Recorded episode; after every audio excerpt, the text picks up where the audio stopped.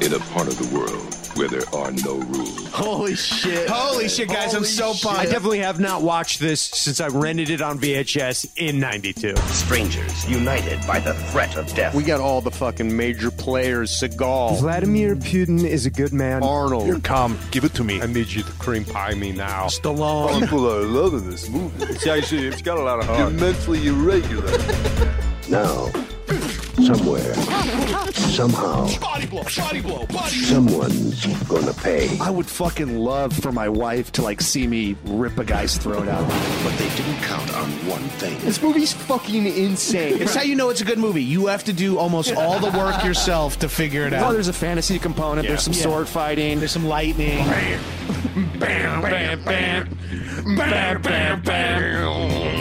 There's a new game in town. You wake up after a few years and then you don't even know who you are anymore. We're gonna be making Terminators. We're gonna make a really great deal with the Xenomorphs. What? I don't hate them, but I've been in a room. Yes, I understand. This is now the 20th ending of the movie. I am dark. I'm your dad. Action boys. Boys will be boys. Subscribe here for bonus content and more free stuff from behind the paywall.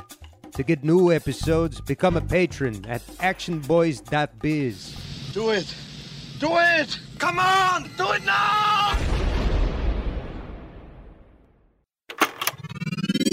This is a headgum podcast.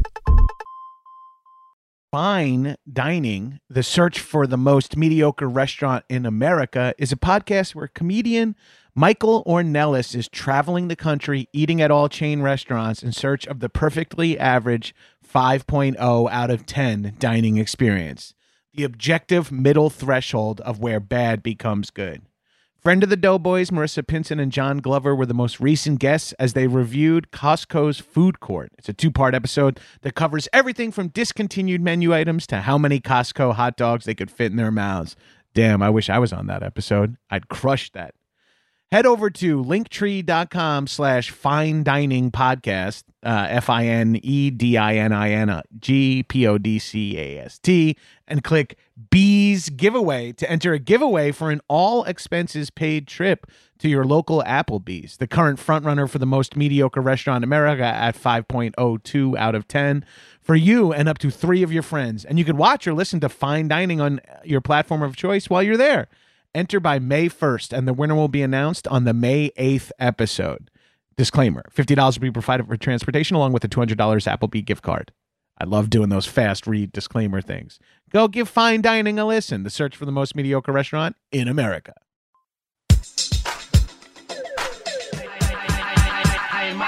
What's up, shitheads? Welcome back to another episode of High and Mighty. It's me, your boy, the number one boy. The number one fuck boy. All you gotta do is trust me. It's me, Johnny G, the number one fuck boy, ruining my neighbor's afternoon on this lovely Friday. That's right, it's me, screaming in the middle of the day as everyone works from home. Joining me also in the High Mighty Studios, my nearly silent co-host Arthur Gabers. Arthur, give him a shout out. Also joining me, first time guest, long time social media correspondents. We are pen pals, and now we are podcast pals. You know him as Net Three Kirk, and I know him as Jason Concepcion. Put your fucking hands together, shitheads. He's here, baby.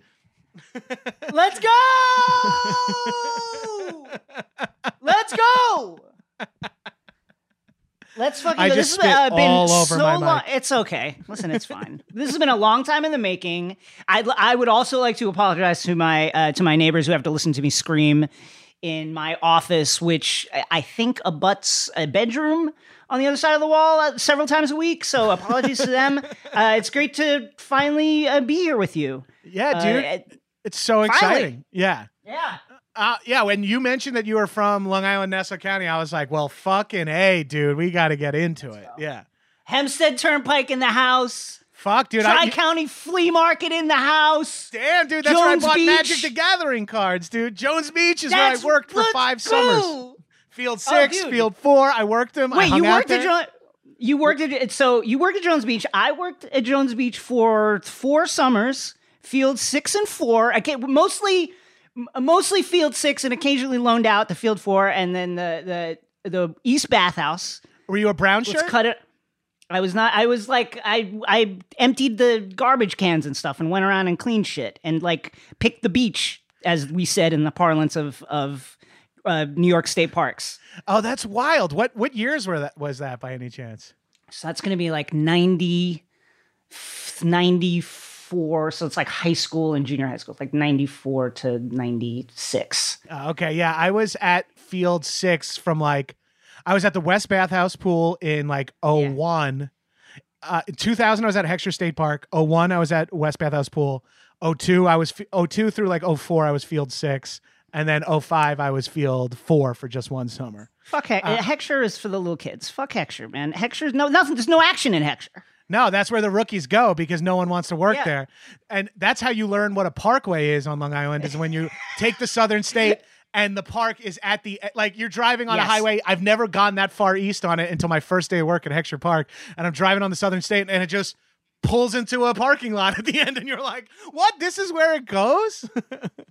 Let me tell you an absolutely crazy job that I had to do once because one of my like captains was an absolute piece of shit. I had to take a push mower and a can of gas and mow the edge, the edge of the parkway because they they go out with the big riders, right? And they mow the the center of it and the si- and the big sides, but they miss the edge. So he's like, "I want you to take this push mower and mow like five fucking mile like crazy shit to On the Ocean third Parkway? turnaround." Yes, to the third turnaround. to the third turnaround, cross, and then come back on the other side and mow down that side. Fuck that. That is so I I love fucking Jones Beach is like, "All right, you're 16. Go do this." It's like, Yeah, "Wait, what?" Go yeah, go mow, go mow five miles carrying a gas can. Here, I'll give you a walkie-talkie, so if you need anything, it was just like wild shit. It, it- Jones Beach, baby. Wow. Uh, here, here's a long. Here's a question I like to ask Long Islanders: How long after you got your driver's license did it take you to go down to Ocean Parkway at night and fucking pedal to the metal? That was like a big thing for us. It Was like it felt so safe to drive as fast as you wanted down there at night. I mean, it it is safe, as the Long Island serial killer would tell you. That's uh, it's a great place to dump bodies. There's no one out there, and you can just absolutely floor it down there. Uh, we I did that. I it was definitely like pretty pretty soon. So I got my uh, learners and then my driver's license in the winter. So we were out there a m like a month later. Very Yeah. easy. A buddy of mine beat me to having before I had my driver's license when I still had my learner's permit. He got his driver's license and we took his Jetta down there and went 90. We're like he's legally allowed to drive for like 8 days and we went 95 miles an hour at 9 p.m. at night down the Ocean Parkway on like day and uh like he would like later tell a friend like, "Yeah, dude, I took this car going 95." They're like, "What? Did you have people in the car?" They're like, "He's like, yeah." They're like, "Thank God, because that car's too light to go that fast. You could like blow off the road." We were like, "Oh, all right." It was, uh, it's perfect. I mean, it just goes dead straight until like you run into Fire Island. There's just Right. nothing happening. Uh, and It was be- perfect. being a Jones Beach lifeguard and the park police, like if they saw the whistle hanging in your thing, they knew you were running late. They'll let you drive fast. I would come it down the Wantagh Parkway, just like I had a Buick Century. My first car was an '89 Buick Century, and it the speedometer only went up to 85. And I would just drive the Wantagh Parkway with it rattling at 85, like just vibrating, like couldn't go any higher. mine was a mine was an 88 uh, Camaro, red Oh, Camaro. shit, we dog. got used. we got used somehow. Uh, that would just like when I made left turns, like it had like some kind of early computer system or whatever, like fuel injection. I don't know what the fuck it was, but it would just turn off, and then I would have to like restart it. And because it was like a computer everything or whatever, like that version of a computerized system was, like the steer, nothing would work. The steering, the brake, you would just be like ghost riding, and I would be like, oh fuck, I guess, I guess I'm dead now. This is Eh, it. If I had This to come to a, ends. if I had to come to a stop off a parkway, off of after going 50 miles an hour in my Buick, it would shut down completely, and I would have to restart it, and it would take a few tries. Like the amount of times that people went ham on me at the Roosevelt Field exit or the Source Mall exit off the fucking Meadowbrook, where I'm like, I'm sorry, the car stopped. I'm 17 years old trying to get it. I just want to go to fucking get free bourbon chicken at the food court, and someone's behind me like, you piece of shit. when I got to be when I moved to LA, it was the first time I ever drove a new car in my entire life because I leased a brand new car. And it was like, I had lived in New York City for like eight years, so missed all these cars. And then I come out here and I just get a 2013 uh, Jetta as my first car. And I'm just like, holy shit, driving a brand new car. It felt insane. I, ne- it fe- I was like, oh, I'm driving in the internet. Like I immediately felt. I had like only had old cars and also hadn't driven for 10 years. So everything was, I was like, whoa, touch screen. You know, it's like the shit was like so stupid to me. So you were a, you were a lifeguard. I was I worked for New York State, which meant like I emptied garbage cans. I would go out with the pick stick and pick up garbage on the beach. I'd drive that truck that would go down the beach and we'd throw like the garbage bags in the back. We that's Yeah. the shit that we would do. You guys were like the gods to us. We were like cleaning the bathrooms. We'd watch you guys. You'd have that little wooden house that you got to hang out in. The shack, baby. Eh, the shack. yeah. We weren't even allowed near the shack. No way. felt like- and we were absolutely not allowed to go even look at the shack. And it was it was like a real it was a real object of like jealousy to look at the shack. Like the fucking shack. Look at the, that's they just jog out and then they jog out and then they come back and they just hang out in the shack. They have TV in there. They have radio in there. it was such a fucking I never had status like that in my life and I got it when I I got it when I was like 18 and I never ha- I'll never have that status again where someone will come up to you where you're sitting there I'm 19 sitting there in a speedo and someone's like excuse me Mr. Lifeguard I, like an adult woman is like I have some questions and I'm like they have no idea that I'm fucking like I, you know I was like pissed my bed last night like wasted like and now I gotta and all of a sudden I have just like all this weird stat and it goes to your head the lifeguards think they're like fucking oh, Navy Oh, yeah. SEAls yeah like You, you don't need to tell you. But let me tell you, you don't need to tell me that the lifeguards absolutely thought they were fucking Navy SEAls. You'd see them like after like a helicopter. They'd you know they. I would say like once a week, maybe twice a month. There'd be somebody who got fucked up bad enough by either like boogie boarding, they like crunched their back boogie boarding, or a riptide, which was legitimately a, pr- a big problem out there. That they'd have to land like the helicopter on the on the beach and then and drag them out, and you'd see you'd see the lifeguards after that, and they'd just like, "Yeah, what's up? Saved a life again. Yeah. I guess we saved a life again." We love nothing more than like uh standing around with like our whistle on our bicep and our fucking speedos sunglasses nothing else being like that was a hairy one. We better watch the fucking suck off of the stand number s3 you know? We would just be like three west is off is popping off today. Let's get some fucking vets out there. Like we loved it so fucking much. And I truly is the best job I've ever had to date, and I've since been on television and get paid to smoke weed every once in a while, and I'm like still lifeguarding, making fucking like fifteen eighty five an hour when I'm like seventeen in nineteen ninety nine is unreal. Not only that, but then you get like if you work Fourth of July, now you're getting the holiday time, and then they always ask you to work overtime. You're getting a time and a half. That was like the most money I'd ever seen. My one paycheck would be like my entire summer salary was you worked Fourth of July. Yes, and you that- just be like, holy shit, I'm rich now. Yeah, because that weekend they would just be like, "We need everybody on," and you're doing ten hour days and Fourth of July, and because it's a state job, it has like some good benefit, like it has some protections, and it's like, oh, you get paid time and a half on Fourth of July, Memorial Day, and and because it's a busy day at the beach, they do need all hands on deck, so everyone's there getting paid time and a half. The vibe is, holy shit, it's gonna be a hard day, but we're fucking making bank. Like I'm fucking 17 and on a on a time and a half day, I'm making like $24 an hour. It was incredible to do. It was incredible. and the Jones Beach lifeguards get our union, we have 3 hours off every day. Like you're only in the stand like you're in the stand every other hour. It's not technically off, you're supposed to be training or you're on backup or you're doing shit, but so like you could like do the math where you're like, I'm getting paid twenty four dollars an hour today. I'm only in the stand for four. Like you're like, I'm getting paid fifty dollars an hour to be in the stand right now, and then I get an hour off, and you're just you feel like a fucking king, and it, it fucked me up. Even even the attitude, even the attitude of the patrons at the beach, they like. Th- there was no disrespect towards the lifeguards even There's like zero.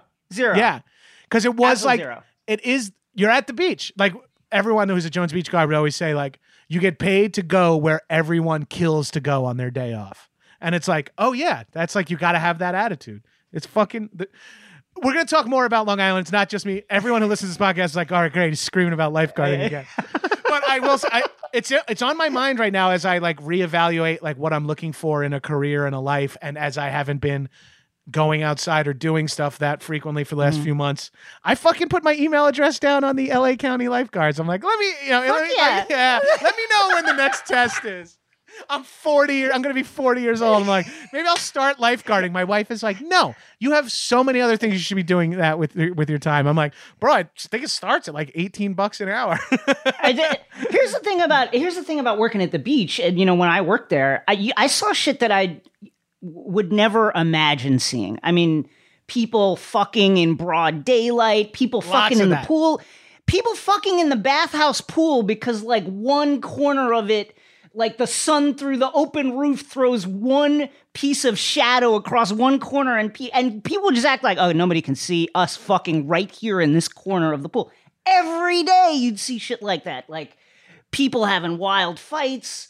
Uh, Oh, had crazy like co- like crazy riot fights. Yeah, like like I've I've been involved in like I'm in a speedo and me and four other lifeguards are like like beefing with dudes in jeans drinking coronas like and i'm i'm 19 these dudes are in their 20s tatted up long island up you know fucking traps and everything screaming at us and i'm like are we are we about to and like of course we're all 19 year old hotheads like yeah let's fucking fight these guys on the beach where it is still long island you know like i'm still ready to fucking give someone a two piece on the beach if i have to So I, I worked at mostly Field Six, which is like the most. We're just going to give everybody the download on the on the fields on Jones yeah Beach. it's Field the family was- beach It's the family beach, and it was very sought after because you didn't have to like. Uh, you didn't park across the causeway. You parked right at the beach, and you just stepped out. You're on the sand. shortest So- parking and also the shortest beach of sand of all of Jones right. Beach too. So it's like from parking lot to water. It's why it's the family beach because you got to carry eleven boogie boards and and digging and shit like that. So that parking lot fills up by like eight a.m. on the weekend. 8 a.m. Like it's it's a fucking madhouse. Add to that that it's the end of like the of the official beach. So if you just walk like 100 yards out past the dunes, that's where there's nude sunbathers, that's where there's just all types of stuff going on. That was my first introduction to gay culture. Was like being nineteen Right and, there. and hearing about Field Nine. Yeah, and I just didn't. You know, there was a gay bar in Bellmore called Pal Joey's, but like we didn't know anything about it. I knew a couple of gay kids in my high school, but the first I really learned about like a, a bunch of old gay men hang out there and they sunbathe and they and I'm like, yeah, and like all the fucking you know homophobe hetero dudes are like, yeah, you can like see them fucking in the dunes and shit. It's disgusting. It's like what? Who cares? We're fucking chicks in the shower here. Like that's like no different. so we that that parking lot filled up quick and what we we'd had this system where we shut it you know we drag like a this like uh, one of those like wooden horses across the the entryway and then we'd count cars until like 50 spots opened up and then we let 50 in and then we drag the thing closed again. When you pulled the i'd have to i did this this was my job a lot.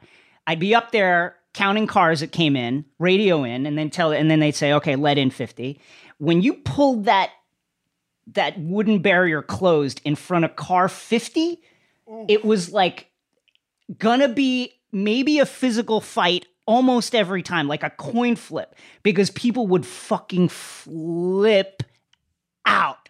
Dude, They I lose cannot it. That is and of course that's a job they give to like a fucking high school kid. yeah i'm 16 years old. I'm like what the fuck am i gonna like they're and they're going nuts. Going nuts one time they at one time i was not working at the at the top that day but that happened and these dudes jumped out with like machetes and shit and chased the kids back into the ha- back into the, the little like field shack it was crazy it was just a madhouse there all the time It- it's it's so funny you say that because like I went Field Six was our beach before I became a lifeguard and eventually worked there. But Field Six is where I went every day because my I- I've said this on the pod a hundred times, but my dad worked like three to eleven, so every morning he would get up, get us all up at eight a.m., get us to Jones to Field Six, and we'd stay there till one p.m. every single day. So I was there seven days a week from like 1994 until two, you know I was there from like Yeah. very frequently from like 88 until 2000 but every day from like and so I just like everything you're describing I know about I know about like the vibe of the city dudes when they come and you're like oh they're uh, ready they're They didn't come all that way to have you drag the fucking barrier in front of them. They're they're ready to go if you Yeah. fucking drag that shit in front of No, them. we we drove here from the Bronx. We are not turning our music down. It's like like you know like because that's like there's no uh, radios on Jones Beach. You're not allowed to have. I mean, That's maybe right. the rules have changed, but you're not allowed to have uh, projected audio. So a lot of us would be like, "Hey, can also can you turn that down? We can't like hear the whistles of the other lifeguards." And people are like. Fuck you, man. It's like, now Yeah, I gotta fight a guy. yeah. A dude who's in jeans and boots at the beach is gonna kick my fucking ass. Another big day was there was like a Greek day that was uh, was this that this was that was uh, like just wild like cars overturned shit. That was the shit. I had never seen anything like that in my life, and it was very confusing to me at the time as a kid because Yeah. I'm a dumb little, you know, sheltered kid. It's called Greek Week or a Greek Day. Greek Week. and and Yeah. everyone's black. And I was like, and I'm like, I don't understand this. Like, I don't like. I thought they were Greek, and then my dad would be like, "No, it's like fraternities." And That's, to me, I needed that explained to me as well. but then even for me, my like my na- naivety was like uh, movies I watched were like white fraternity boys, and I was like, oh, black people are in fraternities too, and my dad was like, yeah, dude, and I was like, oh, and that that I I worked with a dude named I don't want to say his first and last name because who knows what kind of sketchy shit he's up to, but his name was Keith.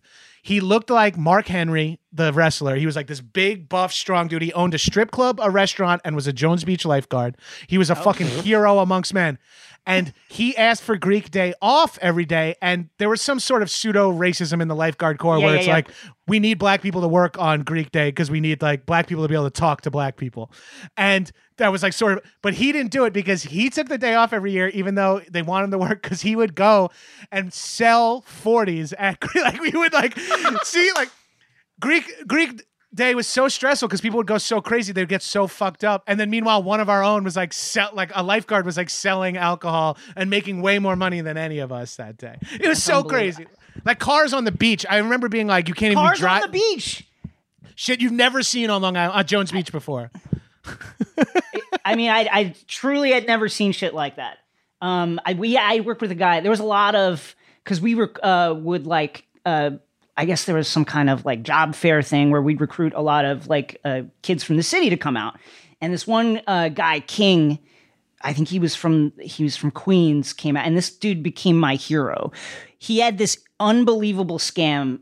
So he just did everything that the captain told them to do for like two weeks. Like empty the trash out, you got it. Like pick the all the way to the end of the beach, you got it. Like just so that everybody got used to the idea that King is just crushing it. Wherever King is right now, he's crushing it. After that, he did that for two weeks.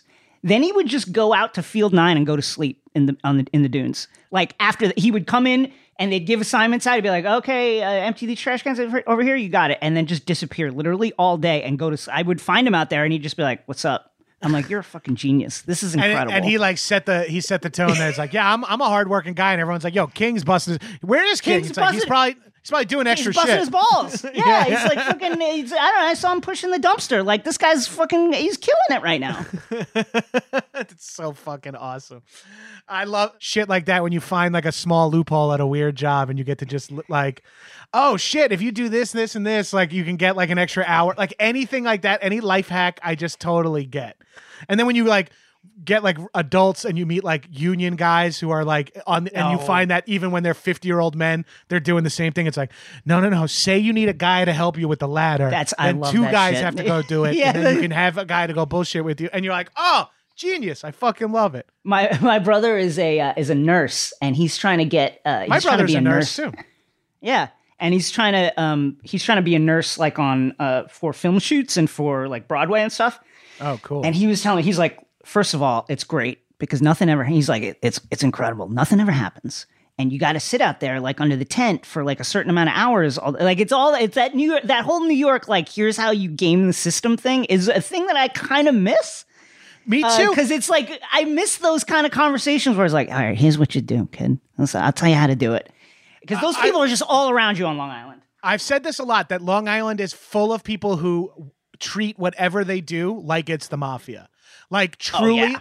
eh, like I know teachers who are like, "Bro, the trick is if you get a summer school class, you teach that, they have to give you time and a half, but it's only a three week thing and you have one and like the way they talk about it all is like yes you've managed to wring every last dollar and free minute out of like your this job that is like like everyone i know is like well the thing about being an hvac engineer is one year in you're already making 44k you know like everyone has yeah, yeah. And it's and like parents talk about the scams that their kids have going on. Like everyone's Oh, comfortable with that on Long Island. It's like, you know, David's a dentist, but he does still do weekends at his old dental school and he's getting paid double. And you know, it's like all this shit. And he's like, Dude. he keeps a residence at Hofstra so that he can blah Right. blah. And like you're like, what? Who cares? But it matters so much to the those people. it and I matters so much. It's like it's like so Justin Justin's got an in uh, at at the Welders 99 and I'm telling you once you get it, once he gets past journeyman at Welders 99 that's it you're making 50k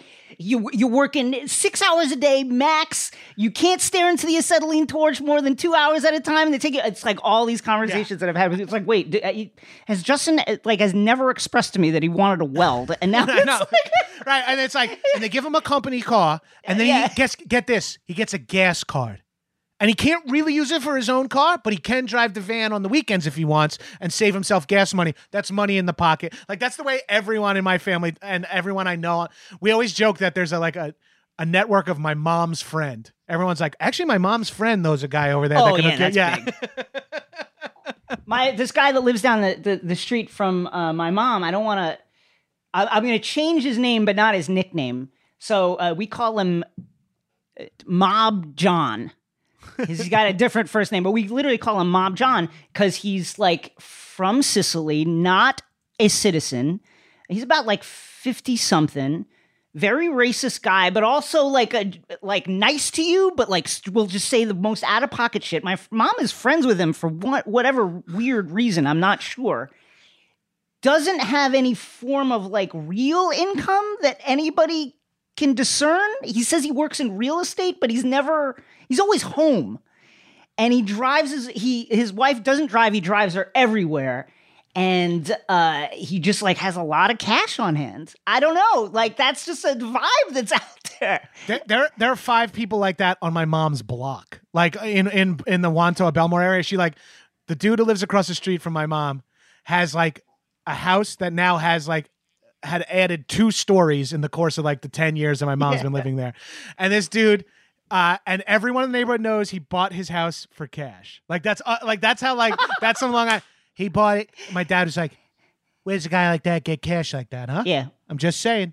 He has a lot of cash, you know, and it's like that this dude now has a hot tub. He has a like F three fifty, a sports car, a family car, all in this like and his house is visibly three times the size of everyone else's. My mom's fr- my mom's friend around the block owns a construction company and has built like two tiers on top of there. It's like the most Long Island shit is to not leave your neighborhood. Is just to like Oh, keep yeah. blowing your fucking house up more and more and like repaving the driveway and adding a above ground pool and et cetera, et cetera, et cetera.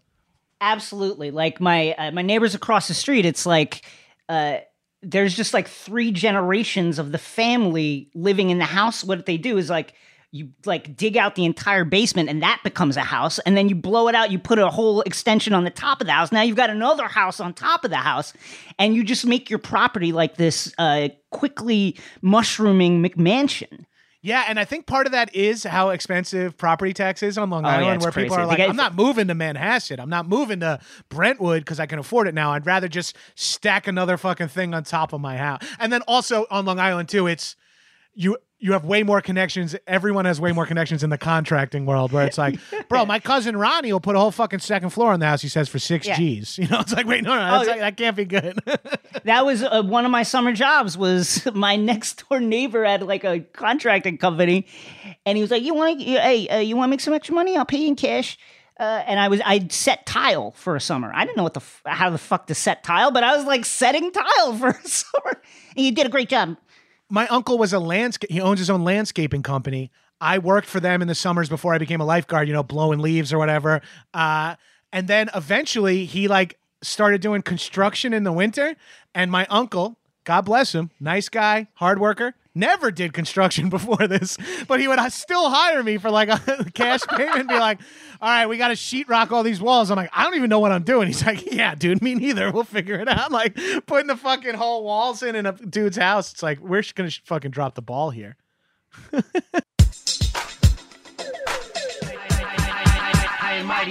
Winning season returns at MyBookie. Winning season means doubling your first deposit. Winning season means insane props, epic bonuses, and the craziest cross sport wagers. Bet with the best this NFL season for your chance to win big. At MyBookie, winning season means watching live sports and betting live sports all season long.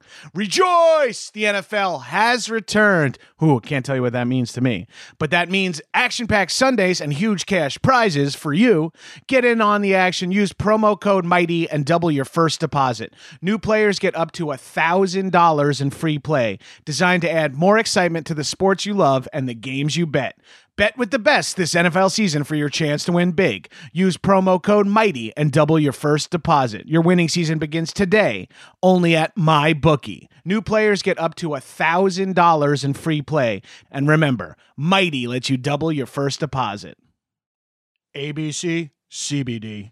Feals, baby. Hit me right in the feels. F E A L S. Premium CBD delivered directly to your doorstep. What does CBD do? Come on, it's feels. It naturally helps reduce stress, anxiety, pain, and sleeplessness. All you got to do is place a few drops of Feals under your tongue, and you feel the difference within minutes.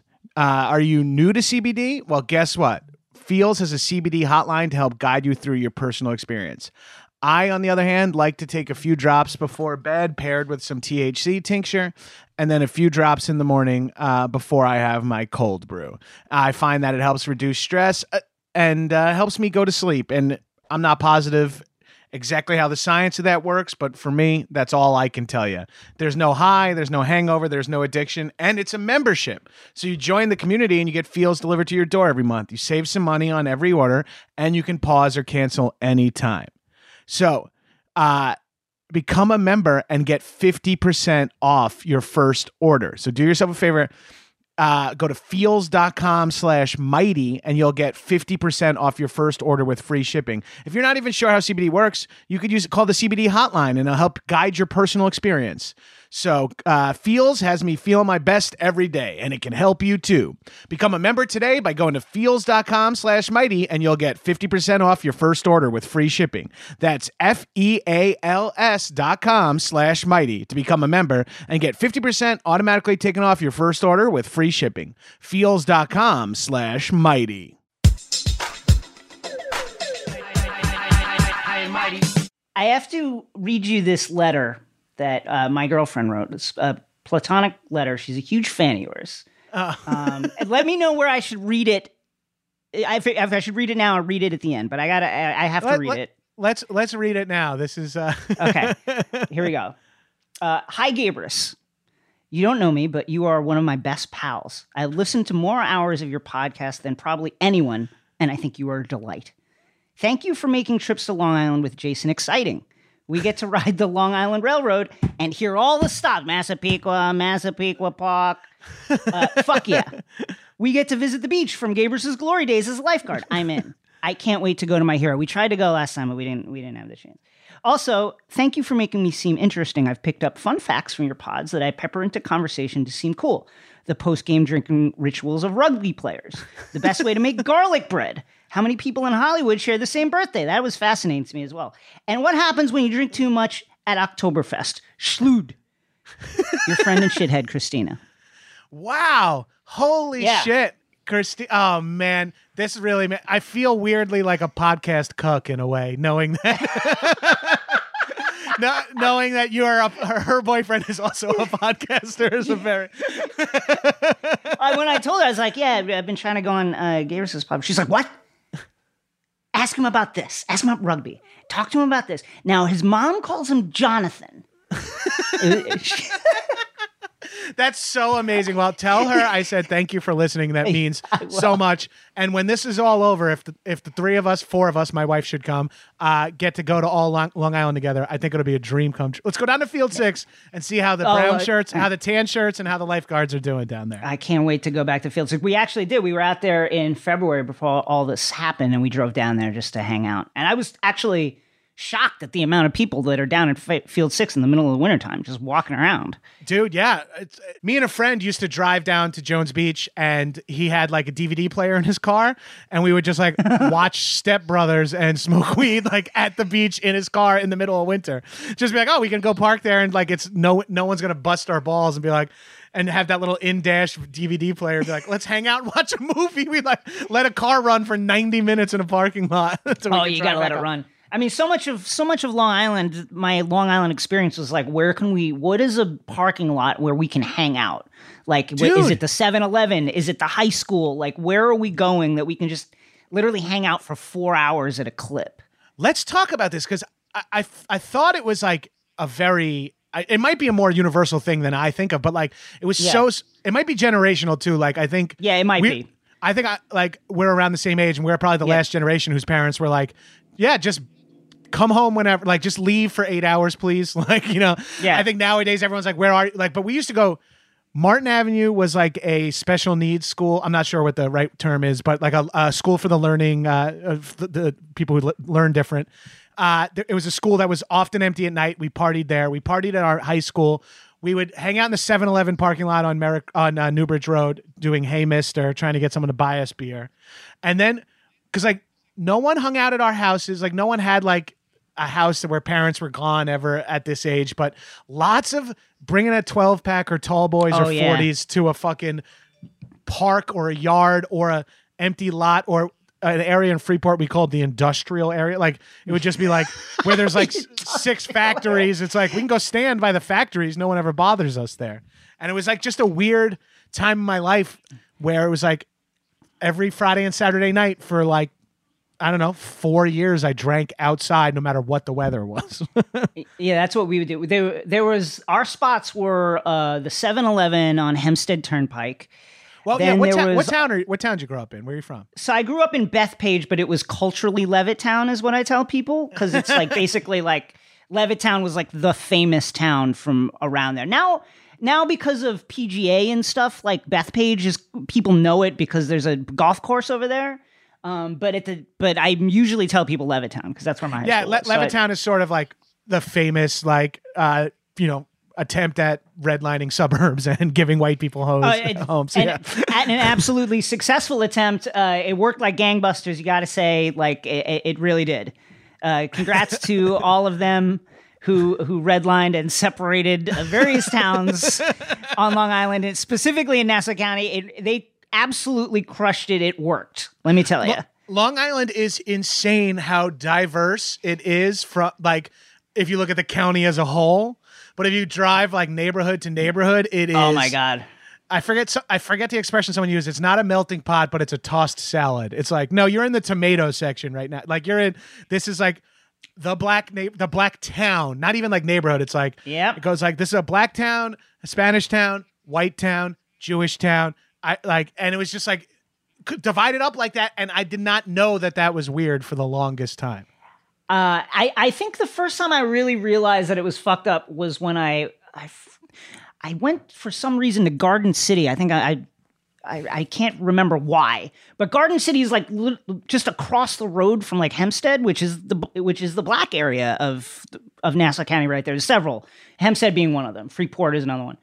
But it was like, oh, what's it's literally across the street, and everything changes. You cross the street. Uh, I was Garden, like, oh, Garden what the- City has what the fuck Beverly happened here? It has like Beverly Hills vibe. It has like different coding For laws. sure. Like they have like weird rules about their high school. So like that, they, like they can use like they have like a BOCES high school that they put like low income people in. Uh, but then you they can those uh, low income students are allowed to participate in sports. So Garden City has like the weirdest version of loopholes where it's like, yeah, we're an all white town, but we let the uh, k- kids from the uh, athletes from around let you know. It's so fucked up. It's, Uh, it's, extre- it's extremely fucked up. And Levittown, you absolutely feel that energy. A hundred percent, you feel that energy. Like it's like all ex, ex or current cops, a lot of firemen, like people with with those kind of like county jobs who work or city jobs who then were like the city is too black or brown or whatever, Yeah. and we've decided to come to Long Island. And they uh, reacted with uh, animosity when black or brown people would be in the neighborhood. Like that was a very distinct energy of my time on Long Island. Yeah, we're talking about people who, if someone moves into the neighborhood, everyone in the neighborhood is comfortable asking if they're black or like, oh, Yes. so and so. Oh, guess whose house is for sale? Well, I hope. Blah. You're like, whoa. well, yeah, because the first, it's like I, I don't know how old I was when I started hearing property value because that was a thing that everybody they That's care about two things. Still, yeah. they care about two things: the ta- the property taxes and property value. It's my fucking house. Now my fucking house is going to take a hit. What the fuck? I just refinanced my fucking house to buy this boat. Now what the fuck is going to happen to my fucking house? yeah, and, uh, I don't have and a problem with it, but they, if they move in, the whole neighborhood, uh, what's going to happen?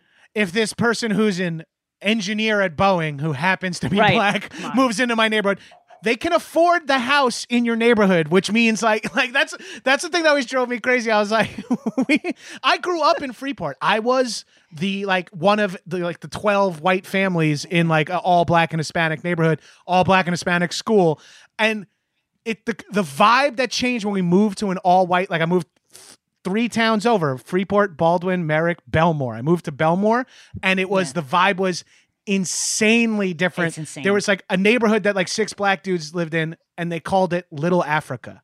Like It's like fucking wild comfortably. shit. and it's like, wait, what? And I was all it was all new to me. I didn't even realize. And then even like my family being from Freeport, having like this new thing of like not wanting black people to move or brown people to move into the neighborhood, I'd be like, are you kidding? Like, I don't understand. We we're the same. We lived in the same neighborhood they're moving from. These are old neighbors. How are we like different than them, except that we look different? And that's what drove me fucking up a wall. I was like, we just did this. They're doing the same thing as us.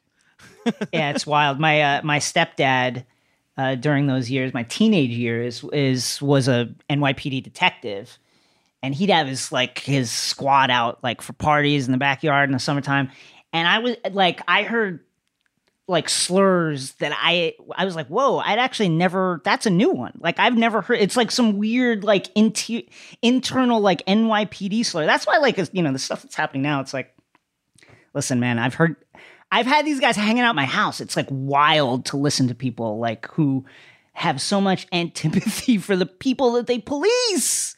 Dude, it's wild shit. it's cra- like I try to tell people that like the amount of people I know who are cops, like Long Island is very back the blue. Everything is like Back the it. best. Back the it. best job you can have on Long Island. Anyone who grew up in like the 80s and 90s knows that it's a Suffolk County police officer is the mo- like Oh, you make dude, they- six figures to start and shit like that start. and they and that's like the highest thing you can aspire to and i know tons of people who like the all of my friends who became cops are people that i was like or like the people i knew that became cops uh, were all kinds of people i'm like oh really so when anything when everyone was like blah blah blah this about the nypd i'm like yeah no i 100% believe that because i know in a racist group of people or uh, people with the wrong ideas, I should say, because it's not all racist, but people who have the wrong ideas in that group, often the one with the worst ideas is the one who becomes a cop. And it's like, none of us should be cops. And you, espe- oh, you're the one who's, You- okay, never. One thousand percent should not be cop, and they like get away with. Uh, I mean, my brother got hit by a uh, by a drunk off duty cop when uh, he was like in junior high school. Got like knocked, like flipped over the front of the car, was riding his bike, um, and then the, he flashed his tin. The cops let him go. They just let him drive. They let him leave. They let him leave the scene. Yeah, dude. Cops could cops on Long Island can get you out of shit that like they're not involved. Like if they just choose to be like, just let Jason go. Hey, I'm walking by. I'm a cop. I could and like cops. Exactly. They just listen. It's like this weird, like I mean, yes, it's the thin blue line. We know what we know what it is, but it's crazy when you benefit from it. Like It's like- very, it's very wild. I mean, it's very wild when you benefit from it. I a couple times I was like, yeah, my dad is, uh, my stepdad's, uh, he's uh, in at Bronx like precinct whatever it was, and and then like make a call. I like who the fuck are you even on the radio with? And we got away with shit a couple times. Nothing bad, but like a couple times where it's like yeah, not like they're, they're not letting you walk. Yeah, exactly. Yeah. They're like, well, that was like all we needed it for was like in case you got pulled over or drinking in the schoolyard. Be like, actually, my friend's dad is a cop and he's a cat. Like you know, and then. Were you one of those kids whose parent or was a cop or step parent was a cop that let you like you got you believed you had a get out of jail free card? Because I had a friend whose dad was like a lieutenant and he he drove 90 miles an hour in his Toyota Camry like everywhere. He like rolled through stop signs, did whatever he wanted. He was like worst case scenario. I just say like my dad is this police captain or whatever, and it's like We- that's so awful. we didn't have it. It wasn't like to that level, but I, my stepdad was like, gave my mom his like PBA shield. He's like, if anything happens, you get in any trouble, you just flash this. You tell him who I am. Here's the here's the little PBA shield, and that's. I was like, holy shit, look at this. Yeah, that's some real that that feels like power when you get you under. I t- I totally understand. Like when and I I'm been so anti cop on the podcast lately. I can't imagine why. But uh, when you're like ten or twelve, being a cop does seem fucking unreal. It's like I get a Yeah, gun. right. You can like you get to drive fast. Sirens, the law. It makes total sense. But I don't understand who- people who don't grow out of that. The second you're 14 and you're chased out of a fucking football field for drinking with your friends by a cop who's like super aggressive and shoves you to the ground or like is screaming fuck you or at you while they chase you or whatever. The second that happens, that's when you realize like, oh, wait a minute. These guys are fucking assholes. We had a Well, you know I- uh officer Kruger. We call I don't know if it was his real name or not. But was this bald white dude, Nassau County PD, who was so fucking hard.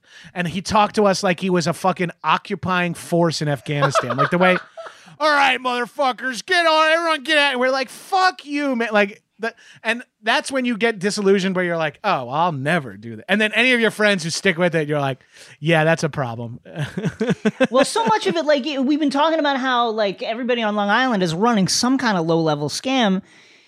I, I honestly like the PD is kind of that because you know what's the talk you get when when you're have a family member that's in the PD or like someone's talking up. They're like, listen, you you work 15 years, you retire with like half benefits and half your salary. You go do something else. You got incredible. You got this incredible pension. It goes for life. Anything ever happens to you, like you're good. And then you you retire at like 40. You do the do whatever you want with the rest of your life. And Bro, that's, what the that's what the appeal is. That's so real. And also, I think like we were saying, like everyone in Long Island thinks they're in the mafia, and the closest I think you can get to like the mafia these days is becoming a cop, where it's like you then are above the law and people defend you no matter what. You have a weapon, you know, you have a homeboys that got your back. It is like La Ca- Casa Nostra, and it makes sense that Long Islanders are drawn to that. I mean, Oh yeah. NYPD is like a great, great job. Uh, Whether they're good at it or whatever, getting that job is a good thing for a person. Like they can make money. Bad for society, bad for people who live in, in New York City. But so I- you see how the appeal is like, but the idea that you live in like Long Island, in Levittown, and then you work in like the Bronx is It's wild. dangerous to me because you're like, yeah, it's especially you hear it, you hear people talk about it. It is like an occupying force. They t- like just really like, and this is uh, obviously only my personal interaction with my stepdad at his at his cohort, but they would just like talk about the people they police with like extreme derision. Like, oh, you see, you see, Mer- they're driving Mercedes up there. They're like ripping off welfare, like that kind of shit, like real Yeah. Fox News shit. Yeah, I mean, I've heard cops say things to the effect of like, you know, they say no comprende inglés, but then the second you walk away, you hear them speaking English to each other, and you're like, what? Who can? And then it's like. Maybe you shouldn't be a cop in an all Spanish neighborhood in New York City. If maybe Yeah, people you who speak Spanish should work there. Like- Maybe. like it's like they don't even speak the same language as me. It's like, yeah, no. Imagine how they feel. They don't have a gun. Yeah. A guy you don't understand is standing in your fucking hallway of your building telling you stuff, and he has fucking full sleeves and a gun, and you're supposed to like. That's why when I was when I was a kid, like when I hit the age where I could be where I could take the Long Island Railroad into the city like by myself, I would go as much as I could. I loved hanging out in the city and just like being out of that kind of environment for a while and just being somewhere more diverse where it wasn't like uh, you didn't you didn't feel like this extreme hostility to like other people. And like for me you know like a per, an, a, a Yeah, non-white Asian person you are not yeah, white. I am a Filipino person but it's like you get when those conversations happen it's like it's like you feel like you're being asked to agree with it. And it was just like extremely awkward weird feeling to be like friends with people or or have uh my pa- my friends parents like say shit just like openly in front of you and be like fuck i i am not white. I am aware of it. You're treating me like i'm in on this thing and i'm just like not you know? Like and it's and it was a really shitty feeling. And so like as soon as i could be like you know i'm, I'm just gonna not hang out here that's what i would try to do is like hang out in the city. I've been talking about this a lot with some Long Island friends and some other like small friends from small towns that ended up in cities that are, you know, I don't know what the there should be a term for someone where like one person in the family is now liberal and everyone else is the one Right, person who left. right. There's a vibe like I left my hometown. A lot of people didn't, and there's some weird parallel I think because Long Island's a Long Island has a good example with New York City being maybe a place one of the most sought after travel destinations for people all over the world whether it's america all over the world they want to go to new york city the only people in the world who have no desire to go to new york city are new are long islanders they live a fucking half hour away and they're like we have a we have a nice restaurant here in town we got a chinese food place Yeah. that's great we got this i'm not getting on the train and then there's a guy Yeah, a gay fucking- guy there's a guy with his dick hanging out like the way they talk about like Yeah. every gay dude has their ass hanging out. Every black dude has got a gun and they're blowing weed smoke in your face. It's like, dude, and like, oh, and then the there's something fundamentally different about people, and I'm gonna just loop lump us together here as I wasn't into the city because of the pace, but the idea Yeah. of going into the city and being like, they have 400 restaurants. Like they Yes. have, oh, you like a movie theater? Well, we have like 11 movie theaters. One is playing art movies. It's like all the shit I liked about Long Island, where the, it wasn't about like, I didn't like Levittown the best. I like the beach and then like all these cool little, and then the fact that we had this curiosity or this desire for something bigger or different that we sought it out in New York City. Like I I lived back home in Long Island for like 11 months after college and I I wanted to do it for as long as possible because I was a PA at VH1. I was making no money. But it was just working in the city and living on Long Island was heartbreaking to me because going into the city where it was, it was all happening, right? You'd be like, That's where it's all "Dude, happening. They got these bars. The women are fucking beautiful. I saw a six foot two black woman. She like like I never seen that in Long Island. You know, like the things you would see, you'd be like, and just for like a heteronormative boy, it's just like absolute smoke shows everywhere. Like every everyone's the hottest person ever. Dude, everyone's stylish. Everyone's interesting. The music playing at like Oh, you can yeah. walk you can walk down a street and hear 11 different types of music from 11 different bars, something you would never hear in Long Island. And to me, I had to move out. I had to live off credit card debt. I had to be an idiot financially, even though I just, I still was commuting 40 minutes from Williamsburg to Midtown rather than 55 minutes from uh, Bellmore to Midtown. But the fact that I wanted to do that, I think, is what fundamentally change makes me different than everyone in my family and a lot of my peers from there.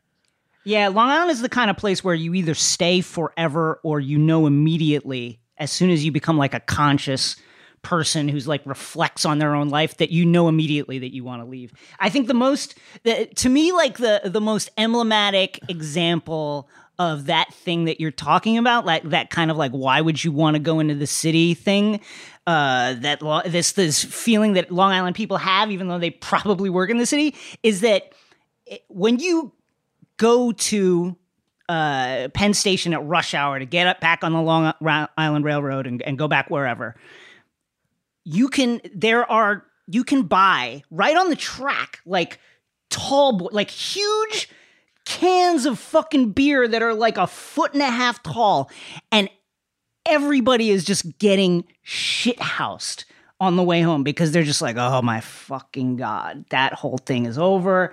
Now I'm gonna buy two fucking huge tall boys and a in a paper bag, and I'm gonna get fucked up on this 45 minute train ride home. And that is just like that is that is what everybody does. Yeah, it's great. Like it's great. I I did that commute for a year, working at like, it was slightly off hours because it was TV. So I was in a little later than a lot of people and Yeah. home way later than a lot of people. But the vibe was always the same. It was like everyone had giant Dunkin' or Starbucks coffees on the ride in, Yeah. and then giant beers on the way home. I, I Rose's Pizza and Pasta, one of my favorite places in New York City. It's just right in Penn Station. Yep. They used to do like you could get like a big gulp, like like a sixty ounce cup of like you can get it with like Sam Adams. Like they had like eleven beers on tap, and like and this is like 04, 03, 04. I would get like a 60 ounce Sam Adams with like a straw in it. And it's like unwieldy to hold. And it's like arguably hot by the time you get to the back half of it. But to get that much beer for like 425 on the ride It's un- home. unreal. And then you get in your car and you're like, your car is a half mile from your house because you live close to the train station, but you're like, this is a dangerous drive I'm doing. I'm going like, I'm going a half mile, but I'm too drunk to drive. Hey, I remember that when I first started taking those trains, I was like, wait a second, people just, you can just buy like literally right here on the fucking track, like the biggest beer I've ever seen, and people just get fucked up. Okay. Like, all Uh, right. we- uh, last April, me and my uh, my wife and I were like, we've always wanted to see a Billy Joel concert at MSG. Like, of course, that's like a Yeah. Long Island fucking bingo checkboard. But so my mom had gone, we talked, and she's like, I'll buy tickets for you guys if you'll like fly in and make a weekend at. And we started like randomly this one weekend, we were supposed to be in for a wedding, and Billy Joel was playing, and we were like, Mom, what about this is like four months in advance like mom what about april she's like yeah and my wife is like oh we should stay in the city and i'm like no we're staying at my mom's house she's like no we should stay in the city we all our friends live in the city that's where we met that's where and i'm like no we have to commute into the concert and she's like what do you mean i'm like just wait It's- and see You'll see. and it was a fucking highlight. We're all on the train. We get on the train platform. It's me, my two brothers, everyone's girlfriends or wives, and my mom, just like the seven of us. And all me and both my brothers each separately brought so much fucking alcohol. Like it was like it's like a 50 minute ride. But my brother was like, I brought a six pack of beer. I'm like, I made four huge vodka and sodas in like Panera cups that my mom has at the house for whatever reason. And we got fucking gas. And my wife's like, I'm so glad we took the Long Island Railroad. And I go, No, this isn't even why we took it. You'll see why we took it when the concert lets out. And you go from Oh, Madison dude. Square Garden with everybody who's at Billy Joel immediately into Penn Station, immediately onto a train. Everyone is hammered, singing. People have booze for the Bottle white, bottle red. and it was. I said to my wife, I'm like, the vibe is going to be unreal. And it was what Long Island to me in is a nutshell. It felt a little scary, but all in all was just people trying to have fun. But there is Yes. that element of fear about, and sorry, we were talked about this a second ago. I just want to jump back to it. The whether you want to stay for life or leave immediately upon becoming conscious. I've now like come around to like another level of consciousness where I'm like, I can appreciate Long Island. I have like this weird Yeah. distance from it where I'm like, obviously, anyone who listens to my podcast or shit I do, I talk about it relentlessly.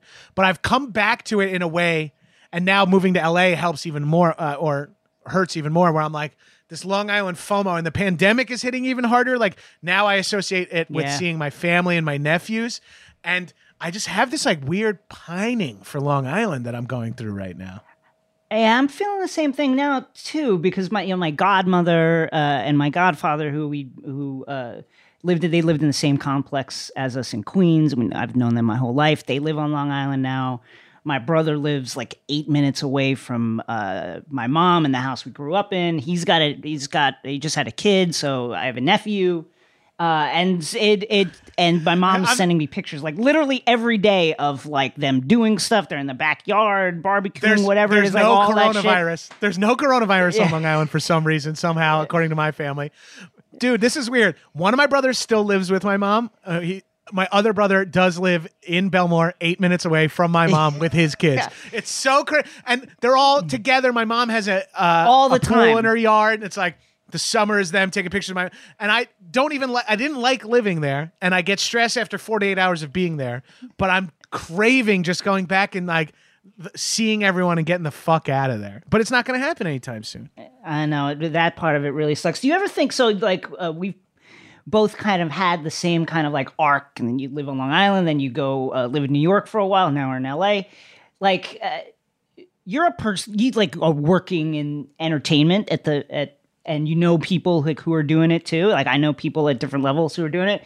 Sometimes it's you go back and you're like, oh yeah, it's uh, my friend who's like a he's a producer on this and blah blah blah. And then I'll catch myself saying, I'm like, man, what the fuck am I even how did this even happen that I'm saying shit like this? And but at the same time, like it's totally these are like totally like normal jobs that you would have out here because it's like an industry town. But it just sounds like I'll catch myself from that perspective of like a kid on Long Island. I'll be like, what the fuck am I even talking about right now? I know, dude. I remember when my brother, when I first lived in uh, my second apartment in Brooklyn, when I was living in Red Hook with my wife, and my brother's like, I'm like texting with my brother. I'm like, I'm off to go to the cafe. He's like, Oh, so you can have Wi Fi and your lattes? and it was like, Oh my God, yes. Who have I become? And then I, Yeah. an hour later, I came back around. I was like, wait a minute, Wi Fi? You, you can't mock me for like wireless internet. But that is like the Long Island attitude. It's like, oh, let me guess, you can't have your fucking, you got to go to the cafe to get the internet. And you're like, uh, yeah, wait, no, that's okay. That's city life. Yeah. That's a, that's a, that's another great point. People don't really bust balls out here. Like that feels like a very New York, Long Island thing.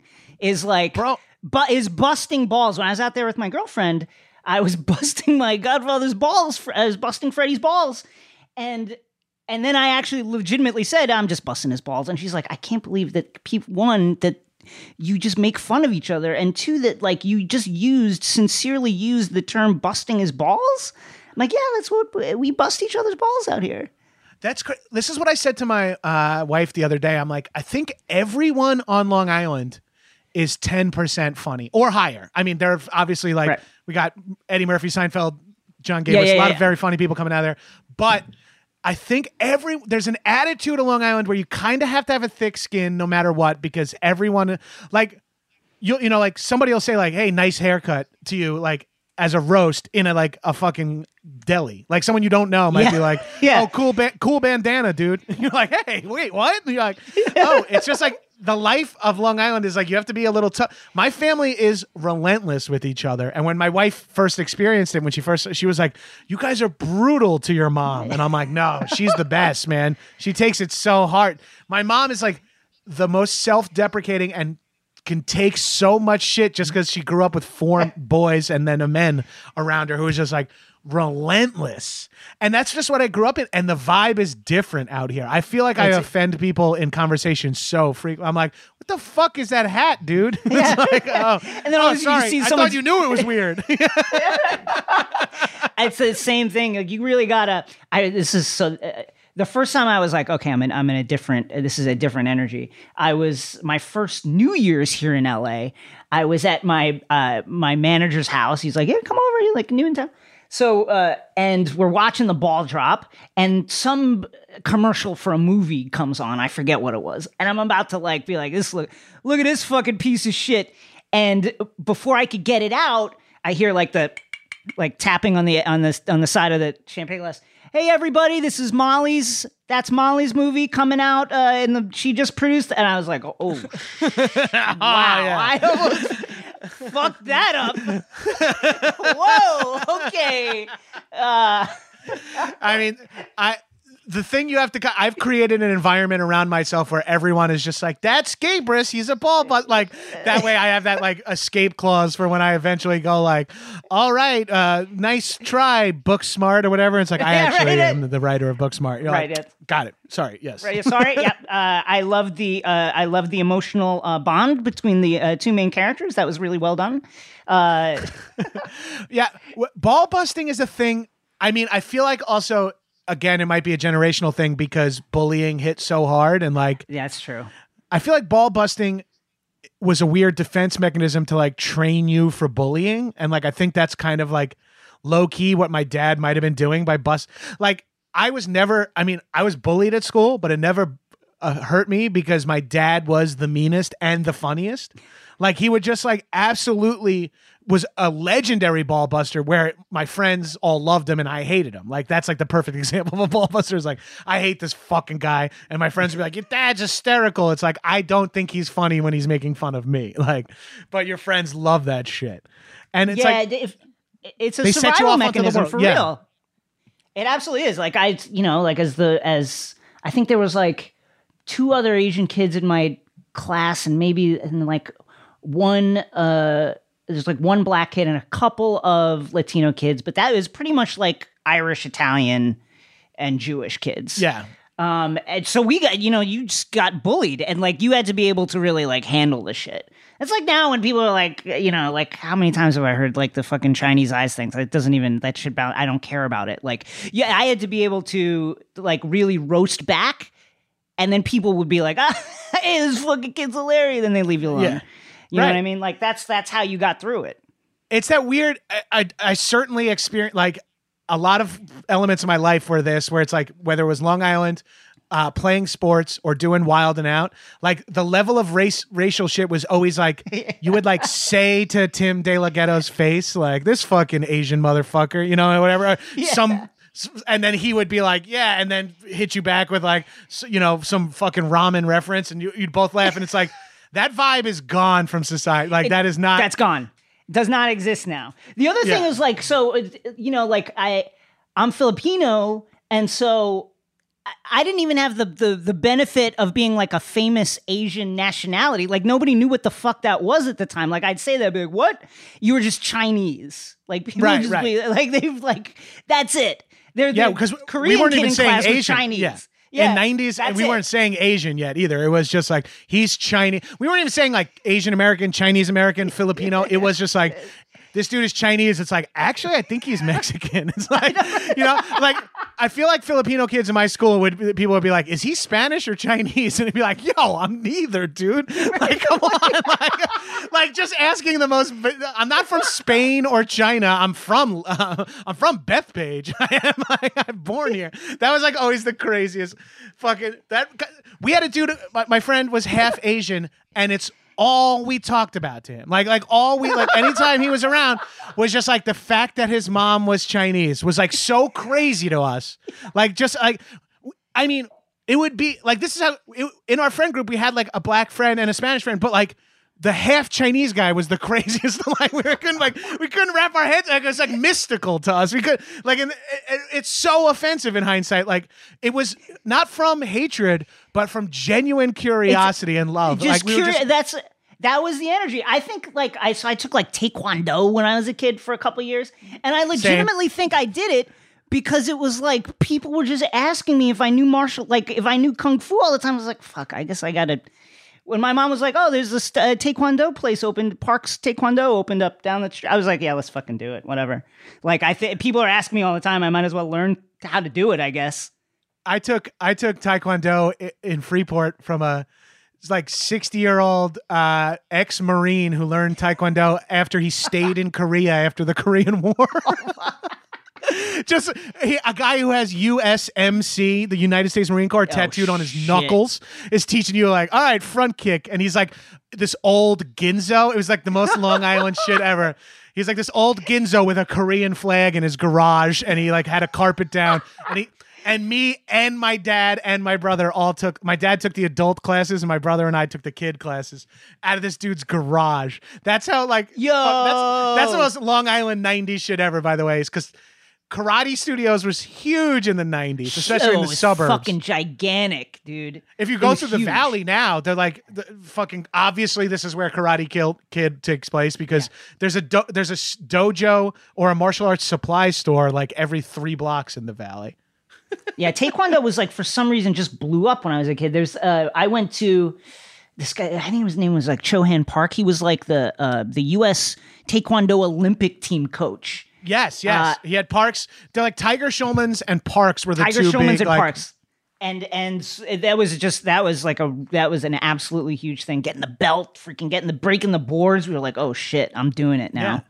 Yeah, and then uh, uh, did this ever happen to you? Like I was like a like brown belt in taekwondo and then you get, I got like the shit kicked out of me at school and I'm like and I was like just my like just a dude who developed like uh, you know one year ahead of me and had like belly hair and fucking muscles he like whips my fucking ass in the hallway and I'm like I don't know about taekwondo I might even be too scared just to be like in fist fights I got in a, I got in a fight like mid mid my career of taekwondo. We had like this vacant lot we called the cornfield that was like next to our school, and that's where all the fights would take place. And I got in a fight, and it was like eh, there was a split second where I'm like going through all okay, like a block with this, and then I, and then it's just like I don't know. It, it, time just sped up. I was like, I don't have time. I'm just gonna, I'm just gonna keep flailing away. I don't know what I'm doing. All the moves are gone. None of this Yes. shit works. Like it's just it's like you're just you're going full like you're playing uh, button mash Tekken or whatever. You know, you're just like you're like you're just like throwing one punch over Yeah, and over again. You're it's like, this might win. Yeah, I'm just like doing anything. Like I legitimately started crying in the middle of it. It was like Oh, I don't dude. know what the fuck is happening. I, I've been in so I've been in like this is something that's different for a lot of people too. Is like I I got into the New York comedy scene in like my early to mid twenties and met a lot of like theatery type kids and kids from all different places who had never been in a fist fight before, and I was like, oh, was like your school different? Like, because like most kids in my school had been in a fight. Like, like Oh, yeah. had- and like you saying the cornfield where the fights were is the most real shit ever. We had like the ashtray in high in junior high was where you would either go to smoke cigarettes or fight. And it was like just like this little hole in the fence where you'd go in and be like, Yeah, yeah, That same same exact vibe. Same exact. thing. Concepcion and Gabrus are supposed to fight at three. It's like let's go watch or jump eh. in if we're friends with one of the Yeah. guys. Like, and I I've been in so many fights. A few where I've won, uh, plenty where I've gotten my ass kicked, plenty where nothing really happened. But I would say I cry in ninety percent of them. Even when I win, you cry. Like there's something about just being 15 and getting hit in the nose, or the anxiety and stress of getting to that level. it comes out of nowhere. Like you just really can't stop it. Like I, so I've been in a in a couple fights. Uh, one where I like won, no one was around. Of course, like no one. It was just like some kid said some racial shit to me, and we fought. And I, I feel like I won. He might have a different, but I really feel like I won. And He's then a definitely couple on a in the- different podcast saying he won, but like that's Yeah. fine. Yeah. and then a couple in the cornfields where it was like the same thing. Nobody really like we grappled around with each other. A couple shots got got landed, but mostly it was just like two kids like holding on to each other's sweaters and and stuff, and Right, until right. people would break us up. But in every single every single time I cried. And but you don't know you're doing it at the time. I was just like fucking "Ah, ah," Yeah. like that, Well, making yeah. that kind of sound. it's like adrenaline. In hindsight, you're just going full on adrenaline on your little 15 year old body that's like barely able to handle looking at a girl in class without fucking, uh, you know, popping a popping wood. And now you're like, I'm ready for combat. like so, and when you're in high school. When you're in high school, that that testosterone be hitting different Oh, for all different. Yeah, like one dude you're standing next to is like, I has a mustache and a deep voice, and you're like, I have A cups. You're gonna fucking put the fucking work to me. I can't do a push up. You have like Yeah. chest hair. I'm gonna get fucking annihilated here.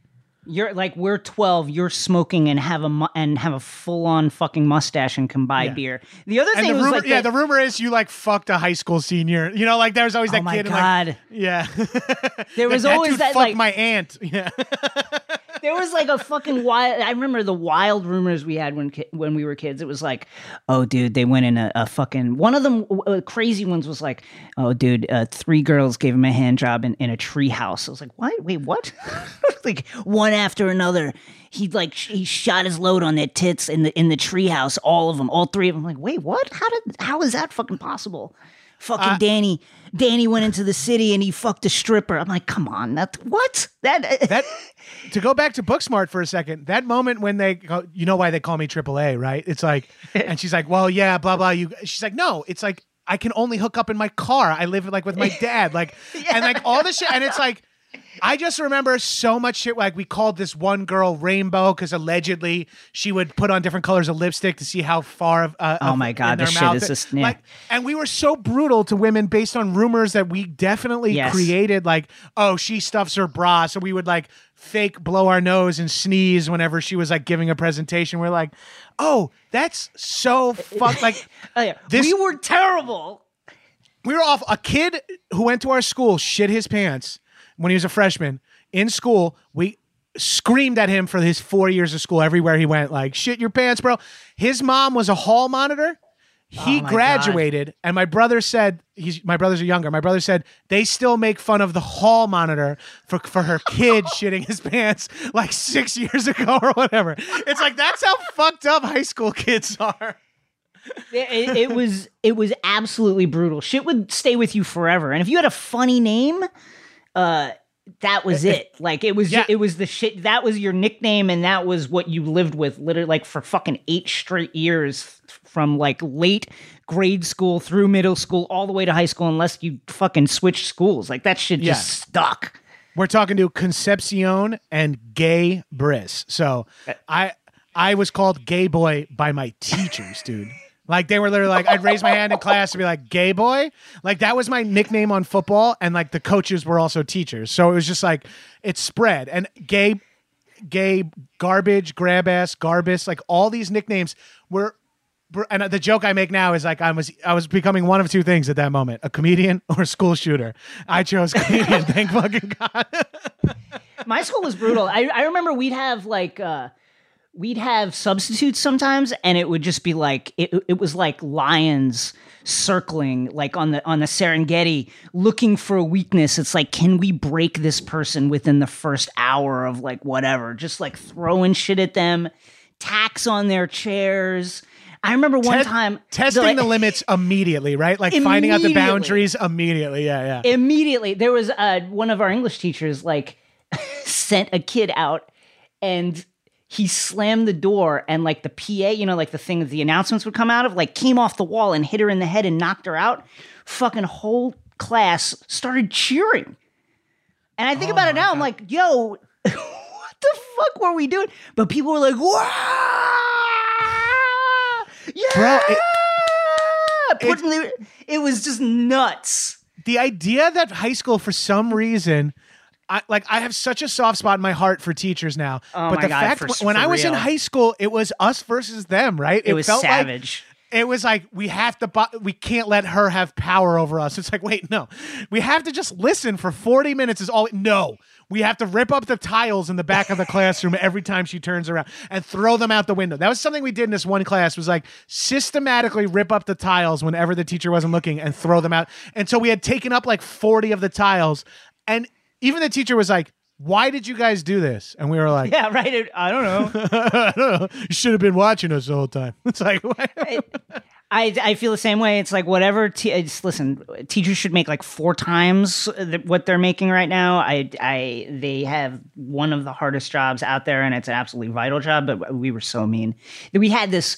There was a. Uh, There was like a water fountain in the back of one of the classrooms that for some reason, like some fucking fluke of the plumbing, like you you'd turn it on. It was on one side of the room. It would shoot up hit the roof tiles and then go all the way to the other side of the room and hit the windows. And every time the teacher would turn around, somebody would go back there and just like, like just spray it.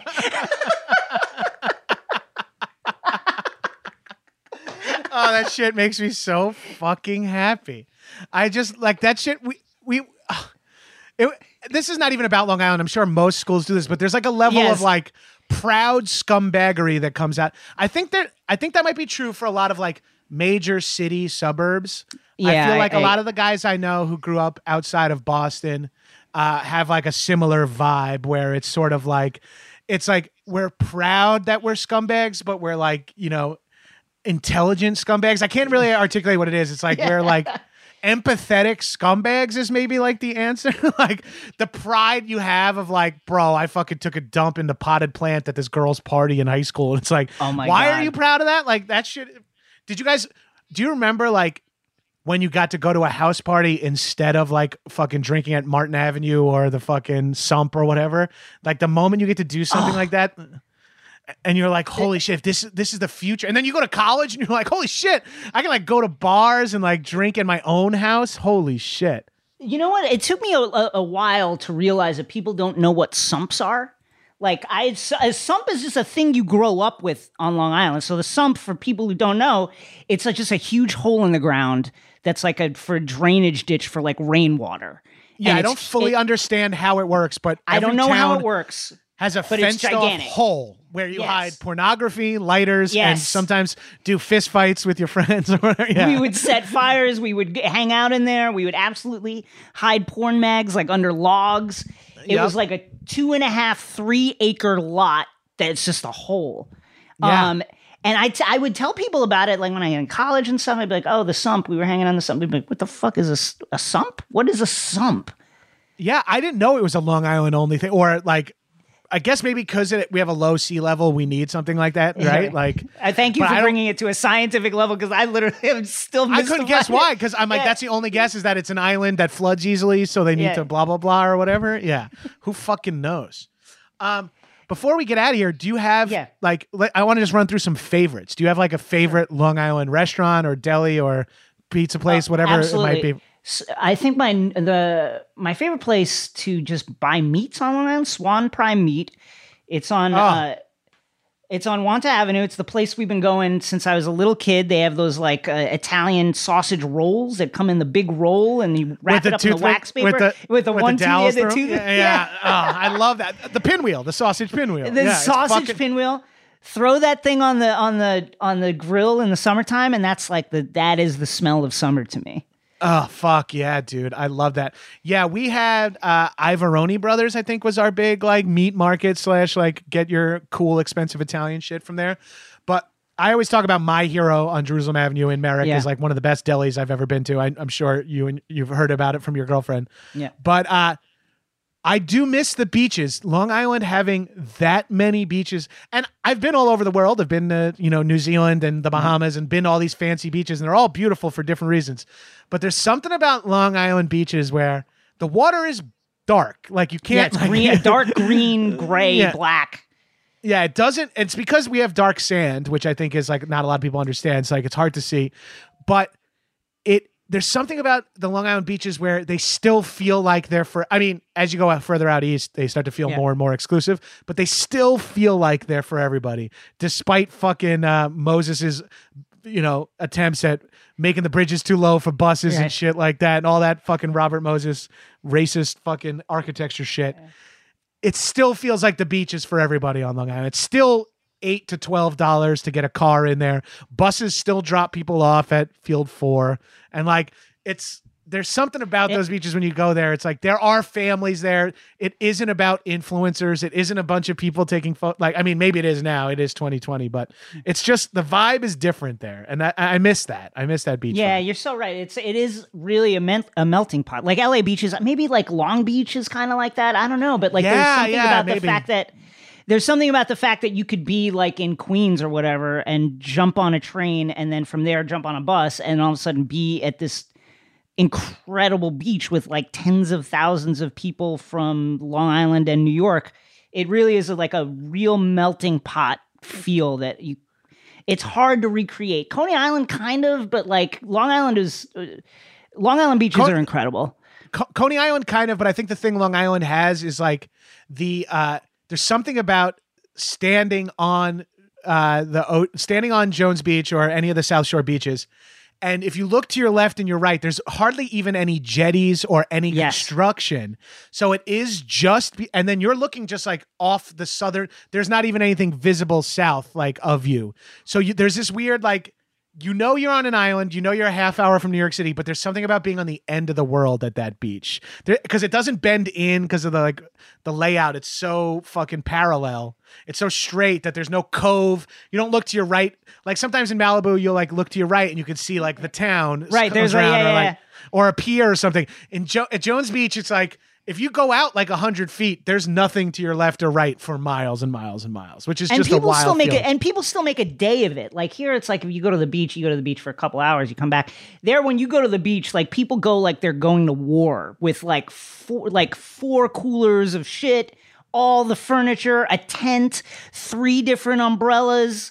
Like they're uh, fucking the super soakers, they're like ready to do the shit and they're ready to be out there for 12 hours. and I think that has a lot to do with like uh, SoCal versus Northeast weather, where it's like you have your summer, and then even your summer is not all nice days because you get rain, and then you have work days. So then you have like maybe you know 12 days a year that line up that it's nice weather and you're off or whatever so you got to squeeze in like you're like get the boogie board get the coronas. We're gonna Yeah. grill. We're gonna make sandwiches. We're gonna have breakfast lunch and dinner at the beach. You know what i mean? Like bring the radio. We're gonna listen to the yankee game. We're like Absolutely. you know like it's like we have get all the kids invite the cousins. Like it's like gotta be 40 because like you're dedicating this saturday to the beach and you're gonna get up at seven you're gonna get there by eight you're gonna leave at dark. Oh, you got to get you got to get up early if you want one a spot like near the water and two like a good parking spot where you don't have to drag 500 pounds of stuff a half mile to the beach. You just got Right, you got to yeah. get up early. You're getting up crack of dawn to do that shit. if you end up going to Central Mall or uh, Field Four or whatever, you got to take the tunnel and all Yeah. that shit. Like if uh, when Field Six, the lot is once or twice that you know due to some like random delay, we'd be going and like Field Six would be closed, and because we were only ever going from like 8 a.m. to 1 p.m., my dad would be like, well, and just like turn around if Field Six is closed. Like, right, like, right after we went through, the, just turn around and leave the beach. And this is something we prided ourselves on because once we moved from Freeport, we technically lived like you. We were zip code Wantagh, culturally Bellmore. Um, right. and we lived like just above Sunrise Highway, right near the Wantagh Parkway. So we we used to time like door to door. We could get to like Field Six parking lot in like six or seven minutes from my mom's like driveway, and like that we prided ourselves on like how close we lived to the beach, and then we would always just try to beat that record. Like I would leave my I, I would leave myself with like 15 minutes of notice to get to work, and I mean I'm sure the tan shirts had it too. We were punch cards, which was Oh, yeah, crazy. yeah. Like, yeah, yeah. so the way I would get the way I would get to work is I would uh, drive. I would take my before I had my car. I would bike down Wantagh Avenue all the way to the park that's there, where this where the uh, where the bike uh, path starts, and then I would take the bike path all the way down the causeway to the thing. It was like Right across- twelve. It was like a That's twelve insane. mile bike. It was it was it was wild. Like after that summer, I had like muscles in my legs that I've never seen since before again. It's like it was just an insane ride. Bro, you just reminded me. That's what I. That's what I want to do when I go back home. I want to ride the bike path again. I hadn't done that in forever. I did it like It's a great it's a great ride. It's a great ride, and then it, it lets you in the park at like Wantagh Avenue and Merrick Road, where that place.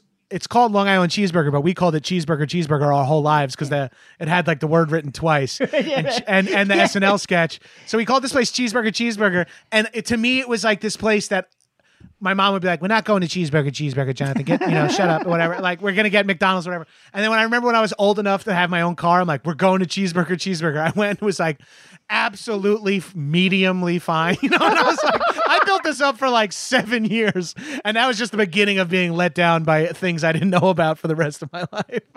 Dude, that was an it was an that's a fun bike ride. I remember one of my friends like had figured out how to sneak into the uh to Jones Beach Amphitheater through like the swamp at Oh, the ba- like off of the bike path. He was he had figured it out and he was like I can't take you because I le- legitimately don't want too many people to know how to do it.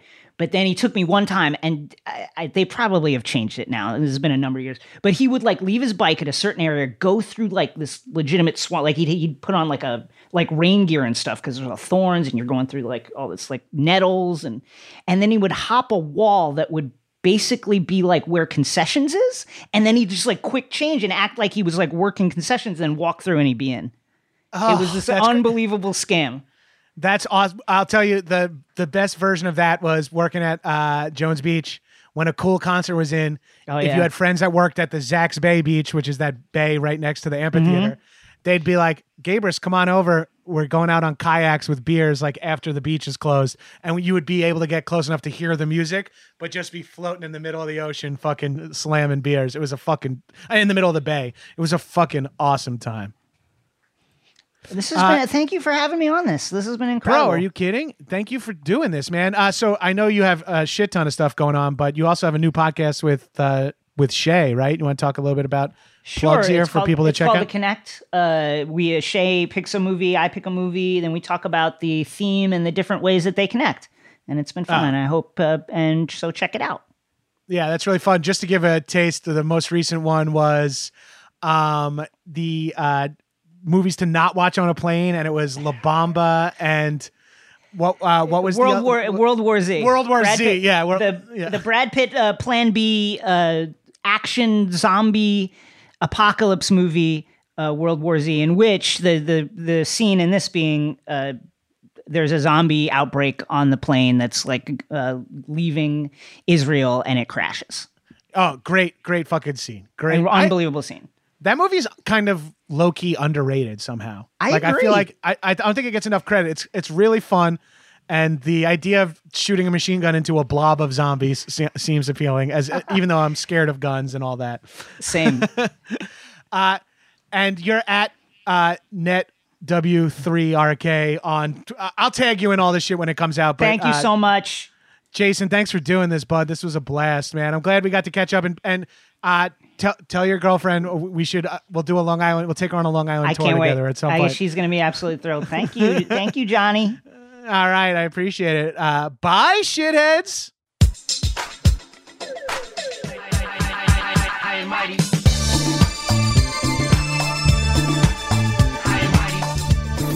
That was a HeadGum podcast.